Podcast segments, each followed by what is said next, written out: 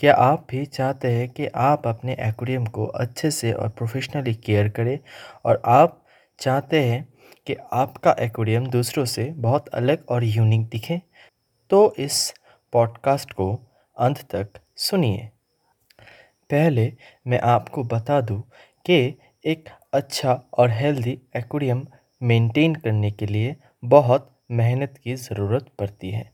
अगर आप वो मेहनत कर सकते हो तो फिर एक आप एक्वेरियम ले सकते हो, क्योंकि किसी के जान के साथ खेलना ठीक बात नहीं होती है।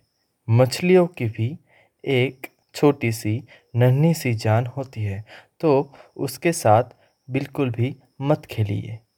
पहले आप ध्यान रखें कि आपका पानी एकदम क्लीन हो और ये आप कैसे रखेंगे? ये आप एक अच्छे फ़िल्टर के साथ रख सकते हैं। अगर आपके पास बड़े साइज़ का एक्वेरियम हो तो उसके साथ शम्प ऐड कीजिए। शम्प यानी कि एक अलग से एक्वेरियम बना के उसमें फ़िल्ट्रेशन सिस्टम को डाल दीजिए तो उसको शम्प बोलते हैं। शम्प कैसे बनाएँ? इसका भी ट्यूटोरियल यूट्यूब पे अवेलेबल है। और मेरे डिस्क्रिप्शन में भी है। अगर आप वहाँ पे जाते हैं तो वो वहाँ पे एक लिंक दिया हुआ है। वहाँ से आप देख सकते हैं।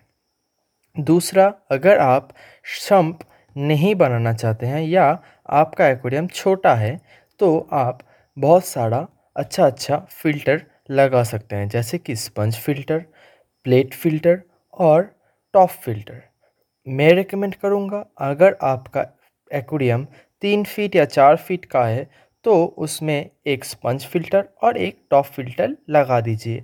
इससे आपका एक्वेरियम का पानी बहुत साफ़ और सुथरा रहेगा। और आप वो पानी को दो हफ़्ते या तीन हफ़्ते बाद बाद थोड़ा थोड़ा करके चेंज करते रह जाइएगा। और चेंज करते टाइम उसमें थोड़ा सा मेडिसिन ऐड कीजिएगा। जो भी आपका रिक्वायर्ड हो, उस टाइप का मेडिसिन आप ऐड कीजिएगा। एंटी क्लोरीन एंटी ईच जो भी आपका रिक्वायर्ड मेडिसिन हो, वो ऐड कीजिएगा। अगर आपके पानी में क्लोरीन का मात्रा ज़्यादा है तो आप एंटी क्लोरीन यूज़ कीजिए। अगर आपकी फ़िश बीमार रहती है तो एंटी ईच यूज़ कीजिए। अगर आपके पास दोनों ही प्रॉब्लम है तो दोनों एक साथ थोड़ा थोड़ा करके यूज़ कर सकते हैं। सेकेंड मेथड आपके एक्वेरियम के फ़िश को आप ओवर फ़ीड मत कीजिएगा, क्योंकि ओवर फीडिंग से एक्वेरियम के जो फ़िश हैं, उनका हेल्थ में भी असर होता है और आपका एक्वेरियम भी गंदा हो सकता है। अगर जो ओवर फ़ीड आपने किया, वो जो वेस्ट हुआ, उससे आपका एक्वेरियम का एमोनिया लेवल अप हो सकता है और आपका एक्वेरियम का पानी भी जल्दी गंदा भी हो सकता है। थर्ड मेथड आपके एक्वेरियम में आप कम से कम आर्टिफिशियल ट्रीज़ और कम से कम आर्टिफिशियल जो टॉयज़ मिलते हैं वो यूज़ कीजिए, क्योंकि इससे गंदगी बढ़ती है और देखने में भी उतना अच्छा नहीं लगता है। थोड़ा थोड़ा यूज़ कीजिएगा।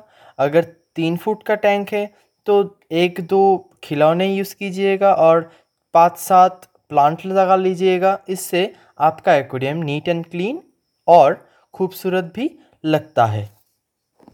और आपको क्लीनिंग करने में भी आसानी रहती है। फोर्थ टिप, ये हीटर के बारे में है। अभी तो आपकी हीटर की कोई आवश्यकता नहीं है क्योंकि अभी समर आ गया है। और ये टिप आप विंटर में यूज़ कर सकते हैं। तो इसके बारे में मैं डिटेल से एक वीडियो बनाऊँगा, वो आप देख सकते हैं, या फिर मेरे चैनल में ऑलरेडी एक वीडियो है, वो भी आप चेक कर सकते हैं। अगर आपका हीटर का रिक्वायरमेंट हो तो अगर आप मेरी बताई हुई ये चार टिप्स फॉलो करते हैं तो आपका एक्वेरियम नीट एंड क्लीन रहेगा और देखने में भी बहुत अच्छा लगेगा। लास्ट टिप मैं एक आपको देना चाहता हूँ, ये बोनस टिप है। अगर आपके डेली रूटीन से आप पाँच या दस मिनट निकाल के आपके एक्वेरियम को अच्छे से देखें तो बहुत सारी प्रॉब्लम्स आप निकाल सकते हैं एक्वेरियम्स रिलेटेड तो अगर आप ऐसी कोई प्रॉब्लम फेस कर रहे हैं मछलियों को लेकर या एक्वेरियम को लेकर तो मुझे नीचे कमेंट करना मत भूलिएगा। और अगर आप इम्पेशेंस है कि कब मैं कमेंट पढ़ूँगा, कब रिप्लाई दूँगा तो मेरा कॉन्टैक्ट नंबर डिस्क्रिप्शन में है, वहाँ से मुझे आप कॉन्टैक्ट भी कर सकते हैं। जय हिंद, वंदे मातरम।